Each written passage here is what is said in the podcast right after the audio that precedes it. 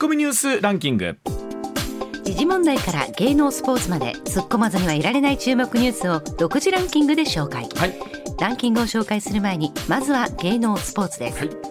阪神タイガースは17日今岡誠氏が一軍打撃コーチに就任すると発表しました、はい。背番号は2003年にチームを優勝に導いた故星野千一氏が背負った77に決まりました。今岡さんが帰ってきますね。帰ってきますね。しかもタイガースにとってこの77番というのは非常にまた重みのある番号ですからね、はい。まあ、言ってる間にもでもプロ野球もキャンプうーインですもんね。あと2週間ですもんね、はい。本当にシーズン早いな。はい、うん、さあ続いては体調不良のため昨年の秋からおよそ2か月間休養し今月に仕事復帰した中居正広さんが17日放送の「ザ・世界仰天ニュース」の収録を行いうん。これでレギュラー全番組に復帰を果たした形となりました。あの鶴瓶師匠との絡みがね、えーはい楽しかったということなんですけども、はい、まあでもあのねあのいろいろ皆さんと我々も含めてそうなんですがえ大丈夫かなと思っていたところなんですがあのテレビで拝見するにお元気そうで何よりと、はい、よかったです。はい、いうところでございます。はい、うん。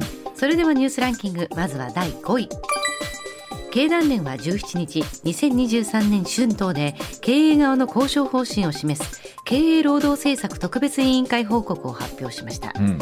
急速な物価上昇を受け基本給を底上げするベースアップベアを前向きに検討することが望まれると明記しました、まあ、毎年この春闘の時期っていうのはね我々もそうなんですけどもお給料どうなるのかっていうことを含めてあるんですが、今年ほど注目されることないですよそうね。まあ本当物価高の中で企業の業績含めてですけれどもさあ一体どれぐらい、まあ、特にあの今コメントあったようにベースアップのところっていうのがね非常に今後我々のあ今後のいろんなお金に対しても大きくなってくるので、ね、各それぞれ組合含めてですけれどもどんなふうに、ね、交渉していくんでしょうか。はい。続いて第4位。大阪淀川の河口付近で死んでいるのが確認されたクジラについて17日大阪市の松井一郎市長はクジラを沖合まで運んで沈める方針で調整していることを明らかにしました。爆発を防ぐためガスを抜いてから船で運ぶということで今週中に撤去したいとしています。あのコメントとして仕方がないんですけど、えまあ、撤去っていう言葉になるのか。ね。うんね。まあ重りをつける作業に入るということなんですけれど、はい。まあ言って仕方ないですけども本当ねなんか痛々しいとか残念ですよねこれね。なんかまた名前がついただけにうんより名前つけてしまうとな、はい。そうですね。はい、うん、続いて第3位福岡市の JR 博多駅近くの路上で女性が男に刃物で刺されて死亡した事件で福岡県警は17日死亡した女性は中川市の会社員川野美樹さん38歳と発表しました。捜査関係者によりますと川野さんは交際していた相手に別れを告げた後も待ち伏せされているとの相談を数ヶ月前から最近まで県警に複数回寄せていました。元交際相手とは連絡が取れない状態です。まあ、もちろんこの元交際相手とのかとこの今回のお亡くなった方との関係っていうところでね、あの因果関係はまだここまでははっきりしてないんですけれども、一般的にねあの例えばこういった相談を警察に言って、えーそれでいてって言われて今まで残念だけどなんとかあって、まあ、警察も一体どこまでできるのかっていうことなんですけどでもずっとその被害を訴え続けていながらまあ、一般論ですけどももしこうなってしまった例も過去にも含めてあるわけなんですがどこまでできるのかな？本当ね思いますよね。うん。はい。続いて第2位は山口県沖で海上自衛隊の護衛艦稲妻が自力で航行できなくなった事故で浜田防衛大臣は国民にご心配をおかけしたと陳謝し再発防止に努める考えを示しました。まあ、日本の防衛力みたいなものっていうのはここをね、特に1年ずっと問われ続けている中で、まあ、あー一体こういうふうな出来事もね含めてどういうふうに対処していくのか問われているだけにね、うん、はいだと思います。続いて1位は中国国家統計局は17日2022年末の台湾や香港マカオを除く中国の総人口が前年末と比べて85万人減り14億1175万人になったと発表しました。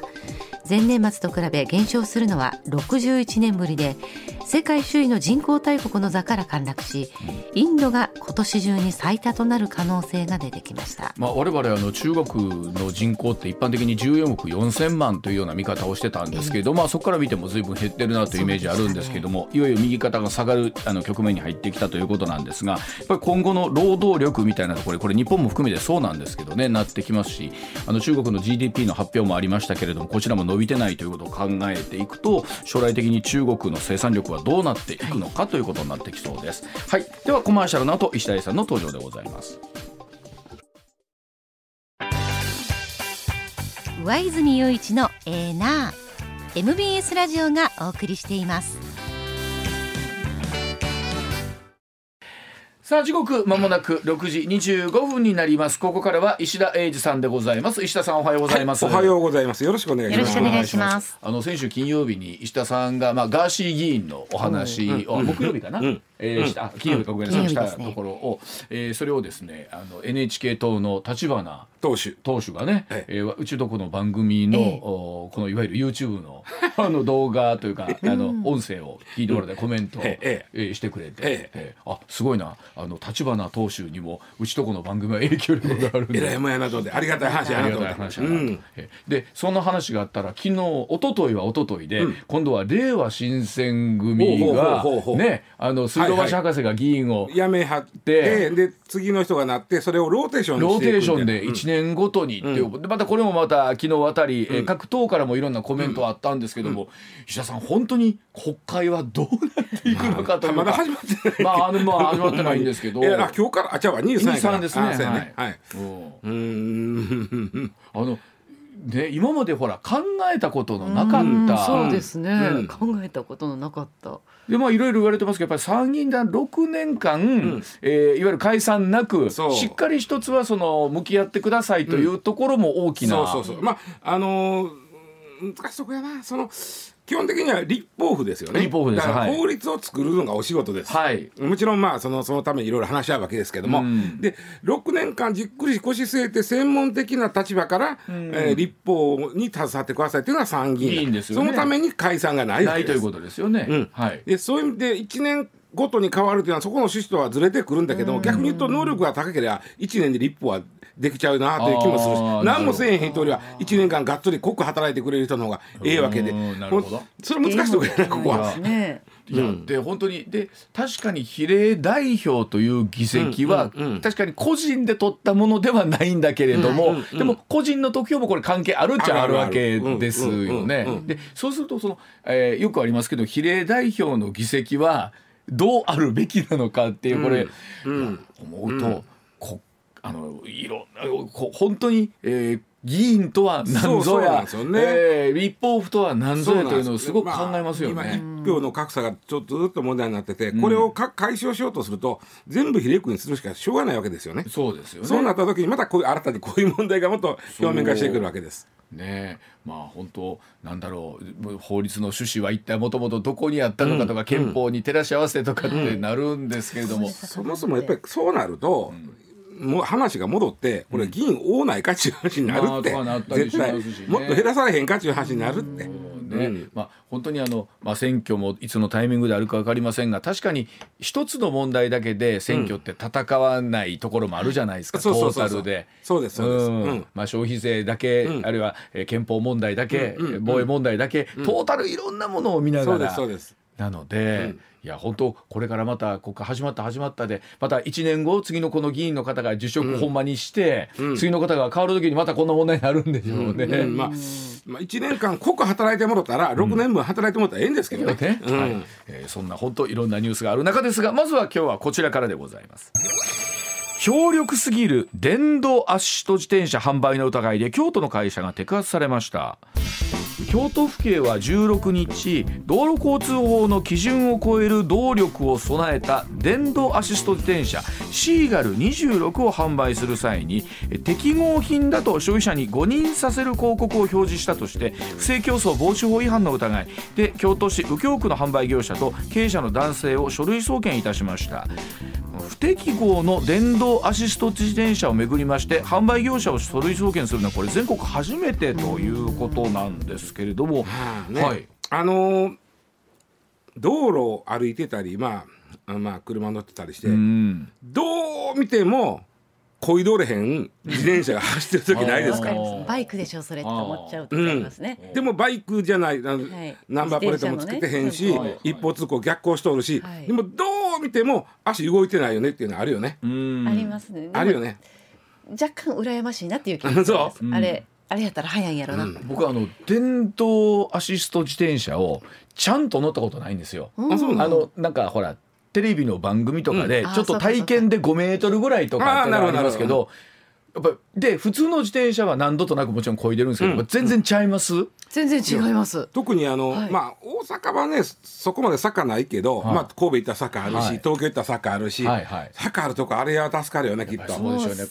あれがないと私はもうそうやろうな。はい、乗れないぐらい。実はね、はい電動あ今今日今回問題になってるのは電動アシスト自転車だから全自動じゃないですよね、うん。自分で漕ぐときにちょっとこう押し押してくれるというかふっとね。誰かが後ろからピュッと押してくれるイメそのージです。押し方が強いということで,、えではっきり言ってねもうこれむちゃくちゃなもん売っとったんですよ、電動アシスト自転車っていうのは、アシストした時の速度が24時速24キロまでって決まってるんですよ、うんうんで24キロ超えるとアシストしたらあかんうん、24キロ相当速いですよね。まあまあ速いよ。だいぶ速いですよね。まあまあ速いよ、うん。でそれをあのなんぼでもアシストするようにして45キロまでアシストするように、えもう45キロだ。車やで結構早いですえね40は速いと思います。40キロ超えたらもうそんなもんな。逆にあの自転車っていうかあのレベルで45って怖ないですか？乗ってる方。あ怖いよね。うん。でそのえーっとそのよくほら競輪選手的なあの自転車乗ってはるでおるじゃないですか、はい趣味で、はいうん。あそれは焦げあれ40キロで出るんやろうけうん。どそれはやっぱり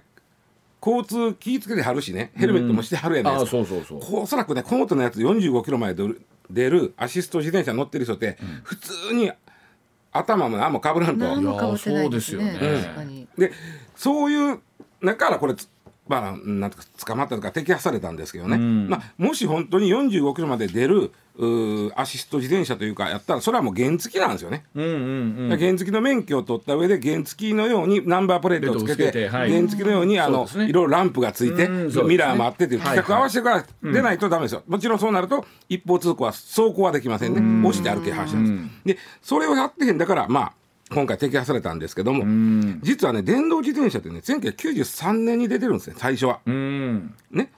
でまあその辺は普及そこまでもちろん最初もっと高かったでしょ。うん。で2009年には 50cc の原付バイクの台数を抜きました。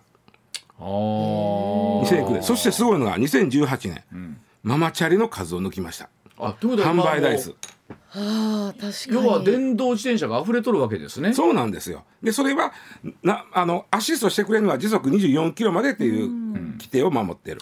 24キロだったら物足らんのですか？いやまあそうどうなんでしょう、まあまあ人によるんでしょうけども、もうちょっと欲しいなと思うどちらかというのとその24キロ以上出るものに関しては、若者がうんうん。原付代わりに乗りたい。そうそうってそうそ乗ってる感じはしますね。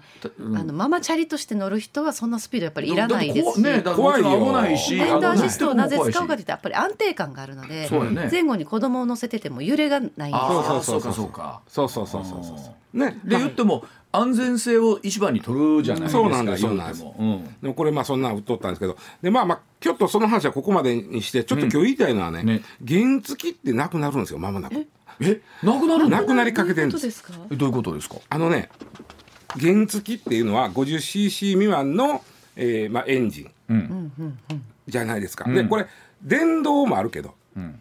あの充電させてくださいで使ってるのはあれ原付規格の電動バイクでしょあれ原付規格の電動バイク。電動バイクですね、うんあれは。で、うん。そんなのあるけども今ちょっとお話しするのはいわゆるエンジンの原付ね。はい 50cc 未満の原付で、はい。えーおそらく世の中からなくなっていくんです。なんでかというと実はえー、と去年あごめんなさい2020年にあのバイクの排ガス規制が、まあ、またき厳しくなったんですよ、ん。2020年に、んでその時点でやったのは2020年以降作る、えーバイクに関しては、2020年の12月からこの厳しい排ガス規制を適用します。うんうん。で、えー原付いわゆる 50cc を除くもんでもうすでに出てるやつこの型ね。あの新新車は新車新型車じゃなくて新前から出てる方のん。作る分、あバージョンアップわかるでしょ、あはいはいはい。まあ、だからもうすでに製品化されてるものの新しいものに関してあは、はいはい。あなるほど。あの去年の11月からあの厳しくなったんです、うんうん。あの排ガス規制が、うん。その時に原付 50cc 未満は除外されてたんですよ。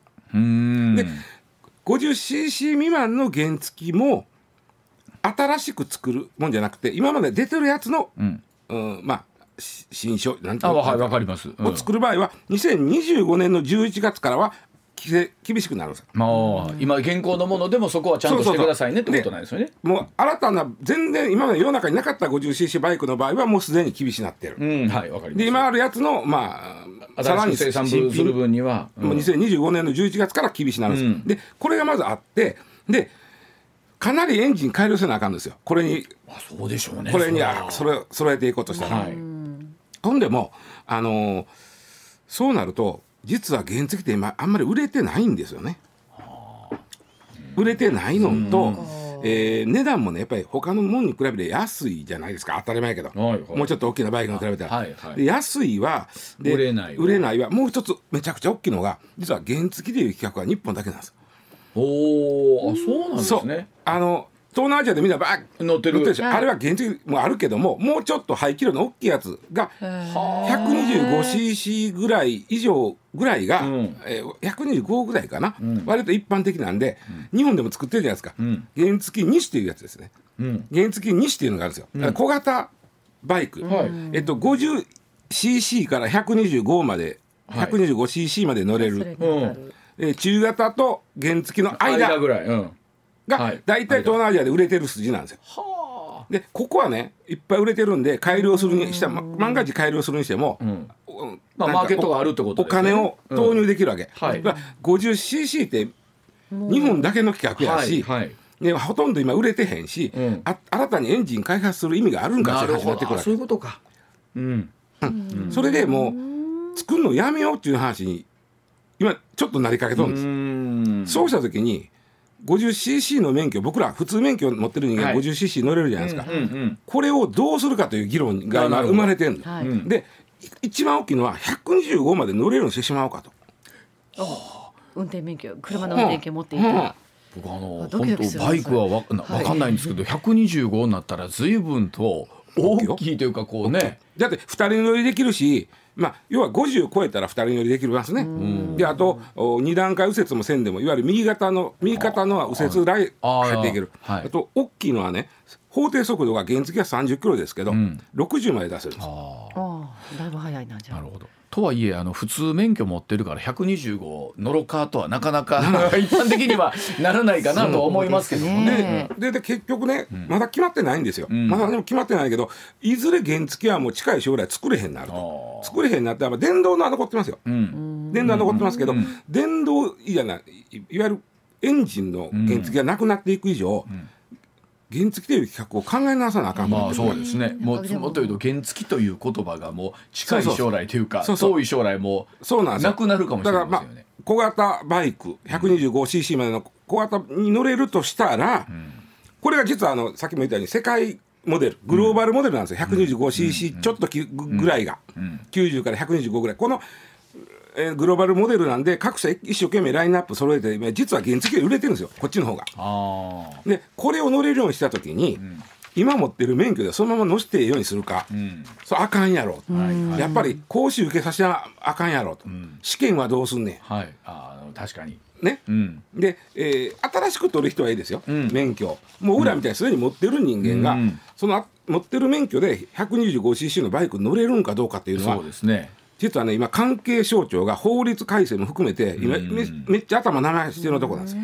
あの乗る時はうん。ちょっと講習とか受けな怖いなと思うんですよね。もちろん怖いですね。怖いですよね、うんうんただ、えっと、それがないというようにあの免許として交付されるかされないかっていうのはまたね、うん。別の議論ですもんそうそうそうね、うん。やっぱり100 60キロまで出る、まあ、ヘルメットかぶるとはいえさ、ん。生身じゃないですか、はいはい。で普段それやってへん人間はおーいやーなかなかだと。怖いでしょ。怖いです今でも別にじゃあ原付ここにありますから乗りますかって言われても、うんうんちょっとドキッとするよね。はい。うんあの特にあの国道とかはやっぱり怖いな。あやっぱりそうだと思う田舎のうん。水な他生走ってないとこやったらあんまないええけど。大道だったらいいですけど、まあそうですよね。ででももまあ原付って憧れませんでした？まああった。なんか、うんある。初めて取れる一番身近な免許って。そうそうそうそう。取ってはないですけど、僕がね大学入ったのが1979年なんで、80年代頭ぐらいにね、ん。原付ブームがあったんですよ。あありましたね。あのラッタッタとか言われてはいそうですね。あのテレビのコマーシャルでも原付バイクのコマーシャル結構ありました。そうばっかりでしょありました。よねパッソーラとかパはい。ッソルとかね、はいありました。あったでしょ、ね。最近見ないわ、あの頃がもうピークですよあの頃原付がそうですよね。うん、で今まあほとんど今原付売れてないんですよね。うん、なるほどな。あのあ電動アシスト自転車の方が売れてる、で実はこれが大きいんですよ。電動アシスト自転車が出たことで原付が売れなくなった、そうでしょうね。うんまあに日常生活的にはそれでいけるやんっていうのがあります坂しんどいから原付の免許持ってたけど、んいらんやんと別に、ねえででそうするとさっきみたいにその規規則をオーバーするものもあ出出ててくるくるしっていうのもあったりするんでまあ、しょうけども。そのあたりがあって、はいまあ、あの原付免許で125枚乗れる日が来るのかどうかはまだちょいと分かりませんが、はいうんえー近い将来僕は来そうな気がします。なるほど。はい。では続いてこちらです。時刻6時40分回りました。グリーントランスフォーメーション推進法案の概要が分かりました。岸田政権が23日召集の通常国会に提出する GX グリーントランスフォーメーション推進法案の概要が分かりました新法は GX を支援する財源 GX 経済移行債の発行や国が二酸化炭素の排出に、えー課金して削減を促しますカーボンプライシング。えーこれ炭素課金と言われるものの導入など5本柱で構成されています、えー課金などの制度設計はあ新法の施行後の2年以内に取り組む方針ということなんですがこのまだ耳なじみのない GX やカーボンプライシングという言葉 本当に次々新しい言葉が出てきますね。すよね。えーこの辺り石田さんに解説をしてもらいたあいと思いのます、ーこれ去年末ぐらいに突如決まったんですよ。うん。結構な額のお金を、はい。えーある意味国民負担なんですこれも。ああそうなんですね、うん。うん。で150兆円ぐらいかけて GX を進めていこうという GX グリーントランスフォーメーション、はい。分かりにくいよな、ねえ。こんなもんなんで脱炭素って言えへんねん 脱炭素なんですよ普通に。脱炭そうですね素でいい脱炭素法案なんですよ、脱炭素はい。うん、もうそれでいいんですよ。それをうん。GX 入れてみたりさ、はいあのその前に DX デジタルトランスそうそうフォーメーションそうそう DX は俺アンテナしか知らんで俺。DX 言うたら普通。それをなんかねあのないまあデジタルなんはいとかでこの GX というのはそのいわゆる脱炭素のために、まあ、これからどうしていくかまあまあいろいろねあの、えー、2050年には温室効果ガスの排出ゼロにするという目標を掲げています。はいそうですよね。でえー去年の末に岸田さん岸田内閣が決めたこと割とがっつりびっくりすることを決めたんですよ突然、要は原発を使い続けると。なんやったらベースロードの期間ベースロードは期間電源としてうん。なんかこう使い続けるし、増やすとまで言ったわけ、はい。うん。こんなこと急に今まで減らす方向やったのに、ん。急に180度ひっくり返ったんでけ。どそうですすね。うん。こうも割としれっとこう、と。まあそれもまあ現実問題としてはそうなのかなという気がするんだけども、はい。で要は2050年までに温室効果ガスをゼロにするために、はい。えーまあ、いろんな技術革新をしていかなあかんでしょ。うんうんそのためには、えー国とか民間民間も儲かるんだらそこに投資しますから。そうですよね。それ合わせて150兆円ぐらいいるよねっていうまず一つあるんです。150兆か。結構な額やで、結構な額ですね。そんなもん日本の国家予算一超えとんねんから、分そうですよね、うん。一年分。うん。150兆円いるよねと、ん。でこれまず10年間です、10年間で150兆円ぐらいいるよねっていう、まあなんとなく認識があるんですね、ん。でそうですね。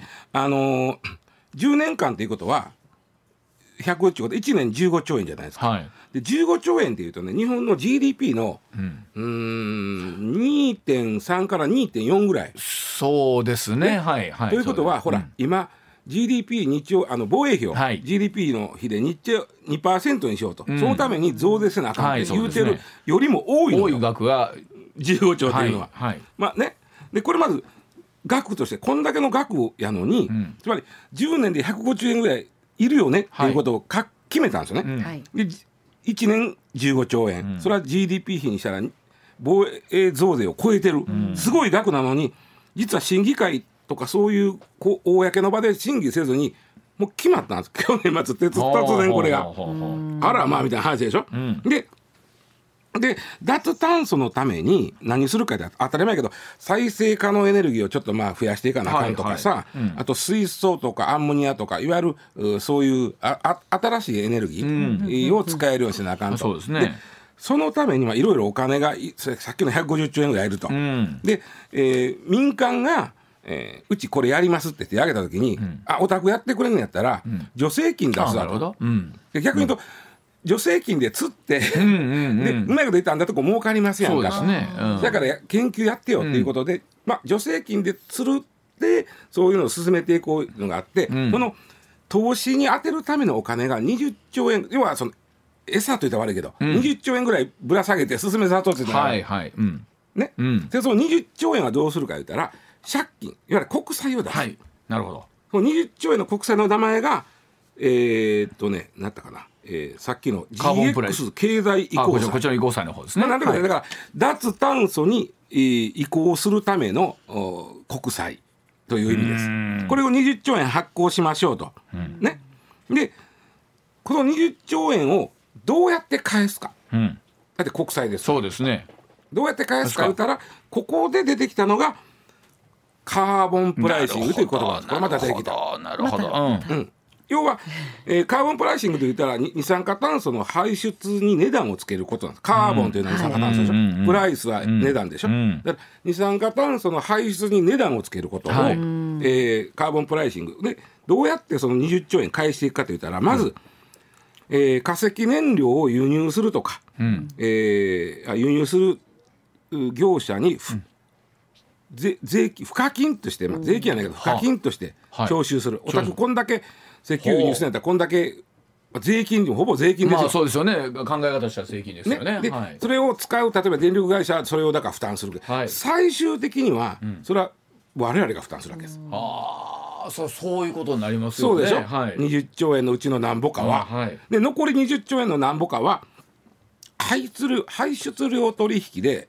出そうと。これどういうことかというと、えー毎日放送さんは、えー今こんな事業してあってこうなんで、二酸化炭素は年間ここまで出していいですよと。例えば決めるわけ、はいはいはい。でオーバーすんのやったら他から買うてください、他頑張って減らしたとこから。枠を買ってください枠を買ってください。ってくださいってことですね。逆に言ったら余ったら売れますよそうということですよね。ね、そういうやり取りを作る市場が、まあ、それあるんだけども、はい。それをちゃんと国がやって、でお大概は払う側に回るわけですよ、うん。そりゃそうでしょ。トータルしたら払う、はい。あの割と厳しく設定しといたら、ん。オーバーしちゃうからそうですよね。払うことになるじゃないですか、はい。お金を。そのお金はえ結局やり取りするけどトータル払った分は、うん。国に払ってください、うん。うん。あるところは、えー、1000例えば1000億オーバー、円オーバーしたと、でもあるところには頑張って500億減らしたんで、ん。これ帰ったとしたら、うん A 社から B 社に500億いくけど、はい。残りの500億は国に行くってことです。よ。はいはいかります？はいわかりますよ。で結局こうやってあの排出量取引で出たお金を国がもらう、このお金とさっき言った、まあ、炭素税的な、はい。えーほはい。まあ、税金や賦課金で、はい。えー20兆円出していくってことです。これでもそうやって思うと例えば石油の元売りさんとか、うんとかは結構ほら直接持って響くところとかって多いわけだったりするんですかね。ただまあ、うん。最終的にはせそこは価格転嫁しますから、だからやっぱします。あそれはしますよ。しますよね。うん。だってほぼ独占だもん。ああそうです。あと、そこにそんなに競争原理働いてまあ上がらないですから。うん。うん。価格転嫁しますよ。となってくると我々今度は使う方そうそうそう。のところに。電力会社さんなんかもう法律で価格転嫁するようになってるわけですかだかららそこは、うん。それからあ絶対僕らが使う方が、ん。結局20兆円のこれ増税なんですね、ということですよね。はっきり言うてあのこれは別にそういったエネルギー関連の会社だけじゃなくって二酸化炭素の排出量とかっていうのは、特にやっぱりメーカーさんとかっていうのはあこれ排出量取引の時はそうなってくる、なりますよね。で今度はそっちのさっき方ですよね。炭素税っていうのも輸入した時のかかるんであーなるほど。そこはメーカーというよりはその輸入業者とか。業者さんうん。まあ、あと直接輸入する電力会社とかね、はいはいですよね。そこが払うことになるんですですよね、うん。で結局それは最終的に我々使う方が、ということは伊佐が言うように、結局それって20兆の増税じゃんってことですよね。そうそうそうそう最終的には製品代に跳ね返ってきますから。そうですね。ええ。であのーあとねこのはっきり言ってこのカーボンプライシングさっき言ったあの炭素税と市場取引ね、あの二酸化炭素取引、この2つのを、仕切る GX 推進機構というのをどうやら作るらしい、はいはい。これはね、巨額が動くね、天下り先を、そうなんかそんな気がしますそんな気しますねうん。ものすごい利権との塊の天下り先よこれそうですよね。ウヒウヒよこれ。ウヒウヒですもうかあのその辺の筋の人たちは。その辺の筋そんなんの人たち作る必要あります？いやそれはどっかが作らなあかんのやろうけど仕切るところはいるっちゃいるわけですいるけど、うん。どこかが担当。いやー、あのまあ確かにこのなんでしょうこのカーボンニュートラルに向けての動きっていうのはいろんなところでありますけども、まあそこにお金は当然出てくるわけですもんね。そうなんです。そうですよね。ちなみにね今あのみまあ東日本大震災以降再生エネルギーをまあ一生懸命増やしたじゃないですか、うん。その結果めちゃくちゃ電気代があの我々高なってるのをご存知ですか、ねそうですよね。年間、ん。えー国民は3兆円払ってますよね、再生エネルギーの、によってあの増えた、はい。あのコスト、はい。3兆円ことは。1人当たり2万なんぼ、はい。年間、あいいですそうですねこれが3兆円の世界ですよ、まあ、20兆円加わったらどうなるこれに、まですね。まあ一時だけとはいえ、はい。10年でん。払ったとしても2兆円でしょ、うん。今日強烈やでこれ。強烈ですね。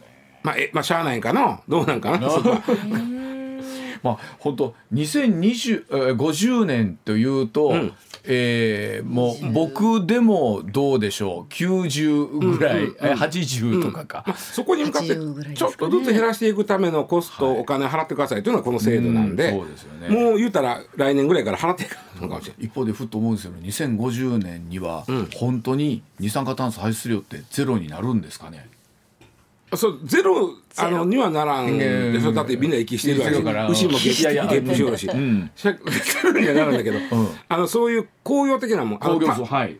化石燃料をできるだけ使えへんっていう意味ではねそうかもしれんな、ねゼロできるのかな。2050って意ね外とすぐですよ。なんかすごい、うん遠い昔あ遠い先のようにも感じるんですけど、はいついそこへたついそこへそうやで。希望すしますだってし20い20あとこれ27年でしょ？そう27年前のことを思い出してみ？それこそ阪神・淡路大震災からほんまや。28そうなのよ年ですから。そうなのよ。そうなのよ。この同じ期間ででゼロにするこう工業的なものから出るものがゼロにするって言ってね。そでその頃には、えー車から二酸化炭素も出ないしハイブリッドのものも作らなくなるわけじゃないですか。うんそう。ね。いもういけんのかな？うん。でもあの振り返ってみたらできたなのに国はしていくんでしょうけどもね、はい、ではお知らせの後もお話続けてまいります。上泉雄一のエーナー MBS ラジオがお送りしています。さあ時刻6時58分もありました。続いてはこちらでございます。日本の食卓で進む深刻な梅干し離れだそうでございます。えー日本の伝統的な食材の一つであります梅干しなんですが窮地に立たされてるんでしょうか。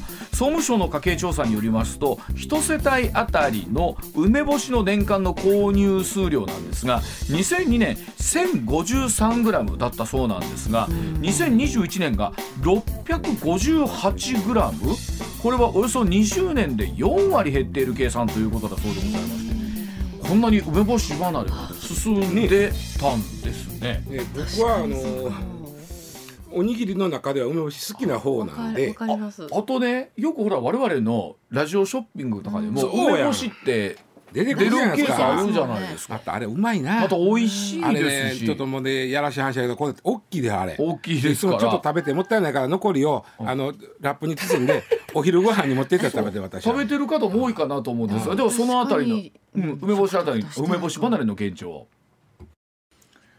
でその梅干し離れの現状がツイッターというか SNS でも出てたんですよね。やっぱり何？みんなちょっと酸っぱいっていうこと。しょっぱい？どっち？いや。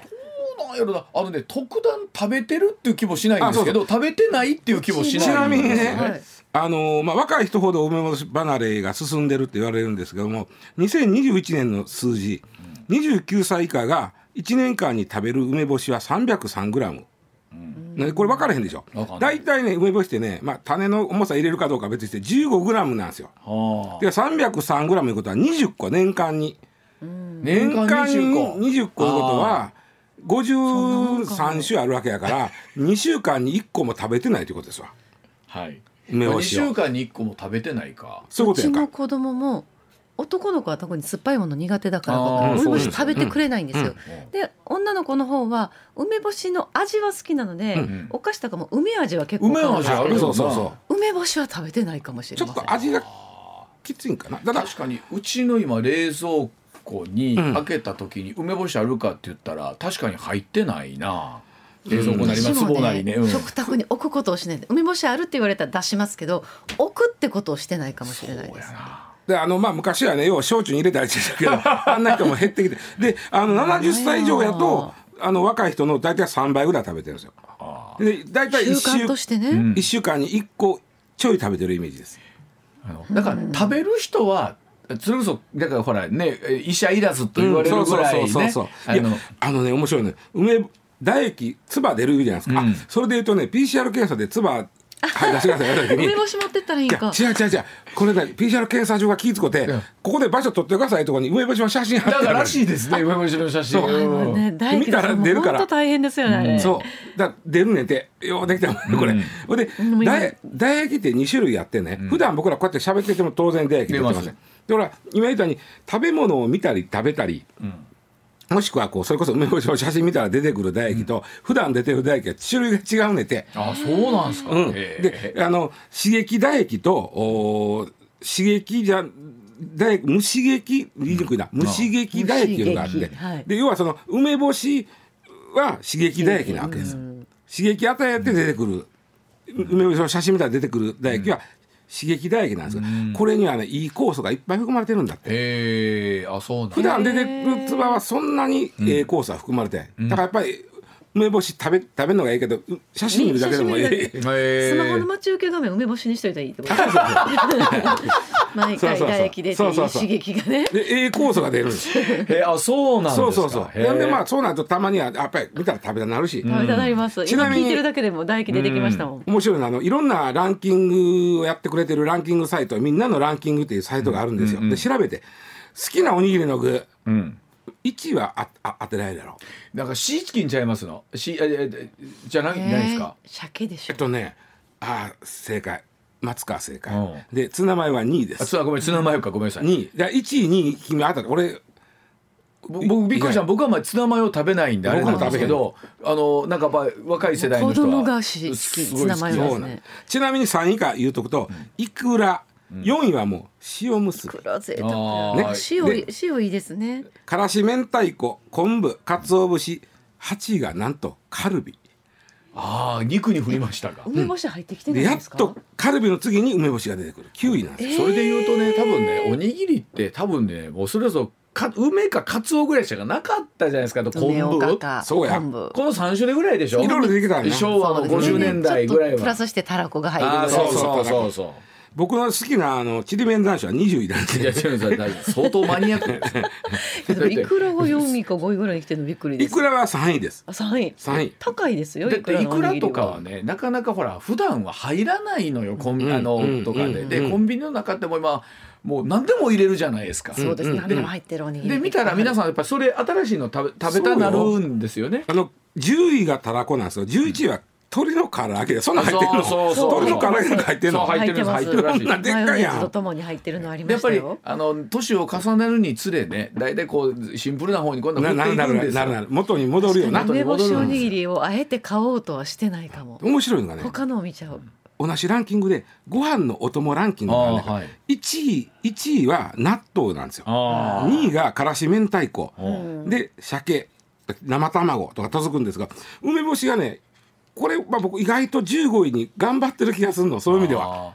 あのそれこそ梅干ししか変な言い方ですがなかったというか、ね、梅干しが出出た時とそれ以外のものがたくさん出てきちゃったんでしょうね。そうだよね。ですうん。お弁当にももう今までに絶対梅干し入れてたのがそうふりかけですよね。ああそうそうふりかけになるし。でもねあのそれこそあの、まあ、通販でよく紹介される梅干しでね、あの塩分を控えてあるわけあるあるある。れなかなかの技術で塩分を控えてきちっと味出そうと思ったらだしを使わなあかん、ちゃんとよう考えてるあれ、うんね。塩分少ないのいっぱいあるもんな今、うんみんなでじゃあちょっと今回から梅干しを食べよう。梅干しね。どう話してたら食べたな食べた食べたスマホの待ち受けですってだから。スマホの待ち受け。待ち受け梅干し。ほんでは健康になるでもあのほらなんかいろんなものがなんとか離れってよく言うじゃないですか、うん。うん離れてないものがないってそれまあ言うたらこう若者の数が減ってるんですから当然若者のなんちゃら離れって絶対数が減ってるっていうのがあるとは思うんですけどね。はい。梅干しにもその波がやってきてるということでございました。